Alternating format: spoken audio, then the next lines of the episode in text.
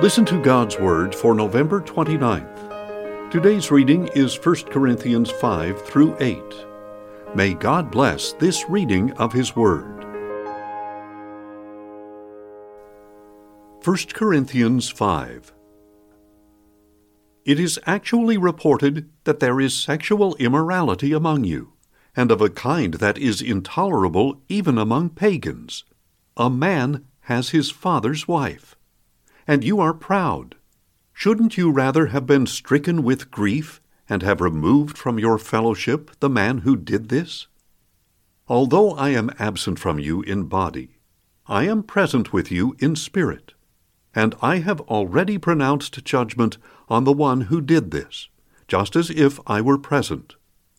When you are assembled in the name of our Lord Jesus, and I am with you in spirit, along with the power of the Lord Jesus, hand this man over to Satan for the destruction of the flesh, so that his spirit may be saved on the day of the Lord. Your boasting is not good. Do you not know that a little leaven works through the whole batch of dough? Get rid of the old leaven, that you may be a new unleavened batch, as you really are. For Christ, our Passover lamb, has been sacrificed. Therefore, let us keep the feast, not with the old bread, leavened with malice and wickedness, but with the unleavened bread of sincerity and of truth. I wrote you in my letter not to associate with sexually immoral people. I was not including the sexually immoral of this world, or the greedy and swindlers or idolaters. In that case, you would have to leave this world. But now I am writing you not to associate with anyone who claims to be a brother, but is sexually immoral or greedy, an idolater or a verbal abuser, a drunkard or a swindler. With such a man, do not even eat. What business of mine is it to judge those outside the church? Are you not to judge those inside? God will judge those outside. Expel the wicked man from among you. First Corinthians six. If any of you has a grievance against another, how dare he go to law before the unrighteous instead of before the saints? Do you not know that the saints will judge the world? And if you are to judge the world, are you not competent to judge trivial cases? Do you not know that we will judge angels? How much more the things of this life? So if you need to settle everyday matters, do you appoint as judges those of no standing in the church? I say this to your shame. Is there really no one among you wise enough to arbitrate between his brothers? Instead, one brother goes to law against another, and this in front of unbelievers. The very fact that you have lawsuits among you means that you are thoroughly defeated already. Why not rather be wronged? Why not rather be cheated? Instead, you yourselves cheat and do wrong, even against your own brothers. Do you not know that the wicked will not inherit the kingdom of God? Do not be deceived.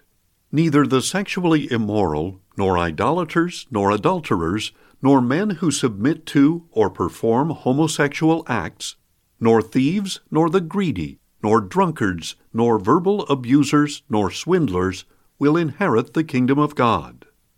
And that is what some of you were. But you were washed, you were sanctified, you were justified in the name of the Lord Jesus Christ, and by the Spirit of our God. Everything is permissible for me, but not everything is beneficial. Everything is permissible for me, but I will not be mastered by anything. Food for the stomach, and the stomach for food, but God will destroy them both. The body is not intended for sexual immorality, but for the Lord, and the Lord for the body. By His power, God raised the Lord from the dead, and He will raise us also. Do you not know that your bodies are members of Christ?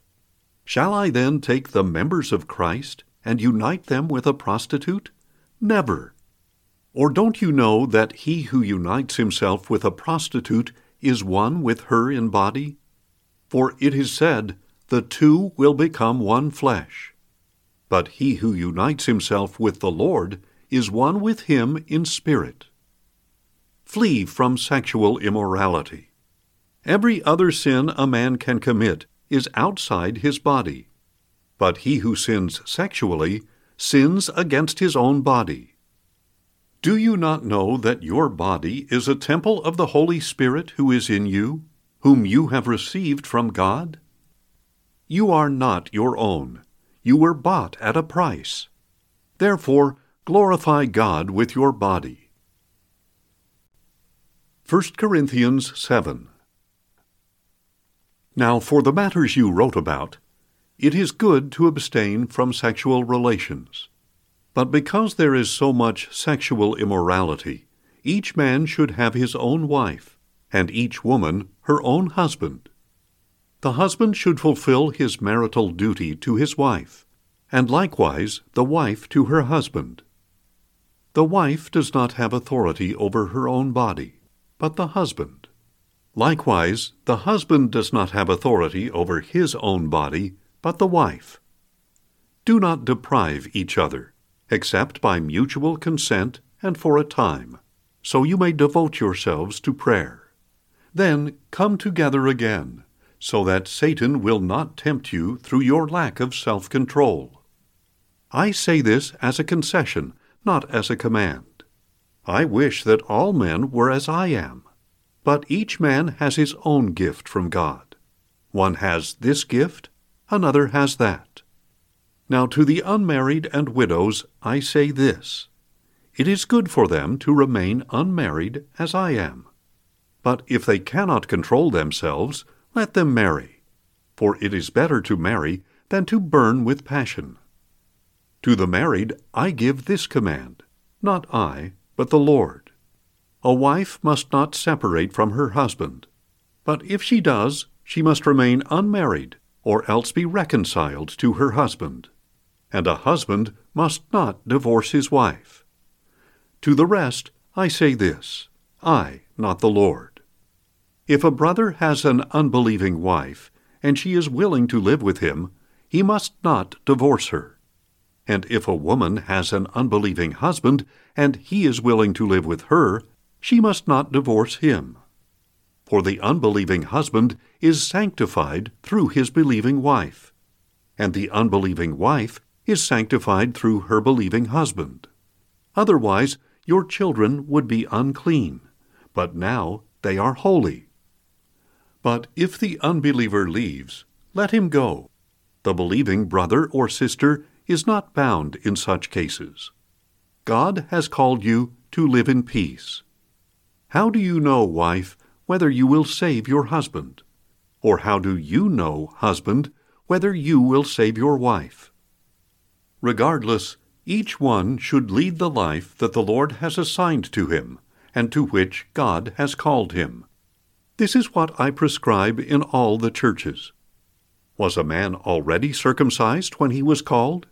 He should not become uncircumcised. Was a man still uncircumcised when called? He should not be circumcised. Circumcision is nothing, and uncircumcision is nothing. Keeping God's commandments is what counts.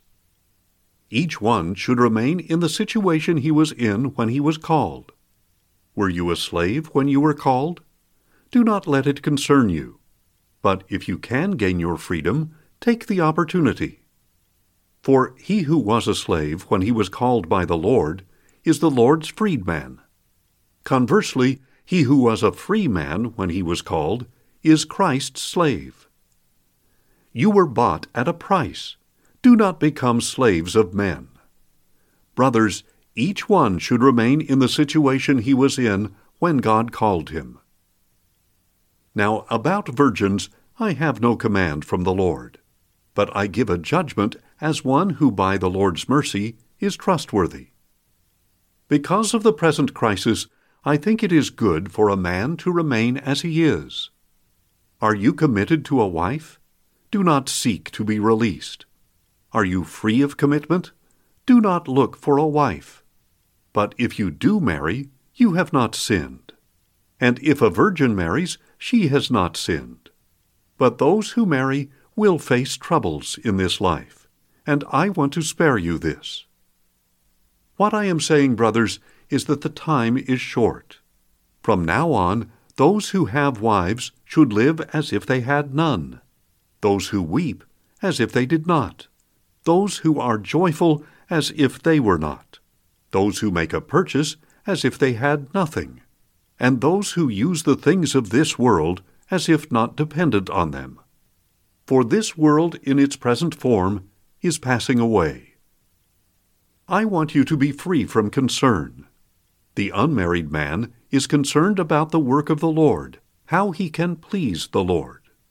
But the married man is concerned about the affairs of this world, how he can please his wife, and his interests are divided. The unmarried woman or virgin is concerned about the work of the Lord, how she can be holy in both body and spirit. But the married woman is concerned about the affairs of this world, how she can please her husband. I am saying this for your own good, not to restrict you, but in order to promote proper decorum and undivided devotion to the Lord. However, if someone thinks he is acting inappropriately toward his betrothed, and if she is beyond her youth, and they ought to marry, let him do as he wishes. He is not sinning. They should get married. But the man who is firmly established in his heart and under no constraint, with control over his will and resolve in his heart not to marry the virgin, he will do well. So then, he who marries the virgin does well, but he who does not marry her does even better. A wife is bound to her husband as long as he lives, but if her husband dies, she is free to marry anyone she wishes, as long as he belongs to the Lord. In my judgment, however, she is happier if she remains as she is, and I think that I too have the Spirit of God. First Corinthians eight. Now about food sacrificed to idols, we know that we all have knowledge. Knowledge puffs up, but love builds up. The one who thinks he knows something does not yet know as he ought to know, but the one who loves God is known by God. So about eating food sacrificed to idols, we know that an idol is nothing at all in the world, and that there is no God but one. For even if there are so-called gods, whether in heaven or on earth, as there are many so-called gods and lords, yet for us there is but one God the Father, from whom all things came and for whom we exist. And there is but one Lord, Jesus Christ, through whom all things came and through whom we exist. But not everyone has this knowledge. Some people are still so accustomed to idols that they eat such food as if it were sacrificed to an idol. And since their conscience is weak, it is defiled. But food does not bring us closer to God. We are no worse if we do not eat, and no better if we do. Be careful, however, that your freedom does not become a stumbling block to the weak. For if someone with a weak conscience sees you who are well informed eating in an idol's temple, will he not be encouraged to eat food sacrificed to idols? So this weak brother, for whom Christ died, is destroyed by your knowledge. By sinning against your brothers in this way, and wounding their weak conscience, you sin against Christ.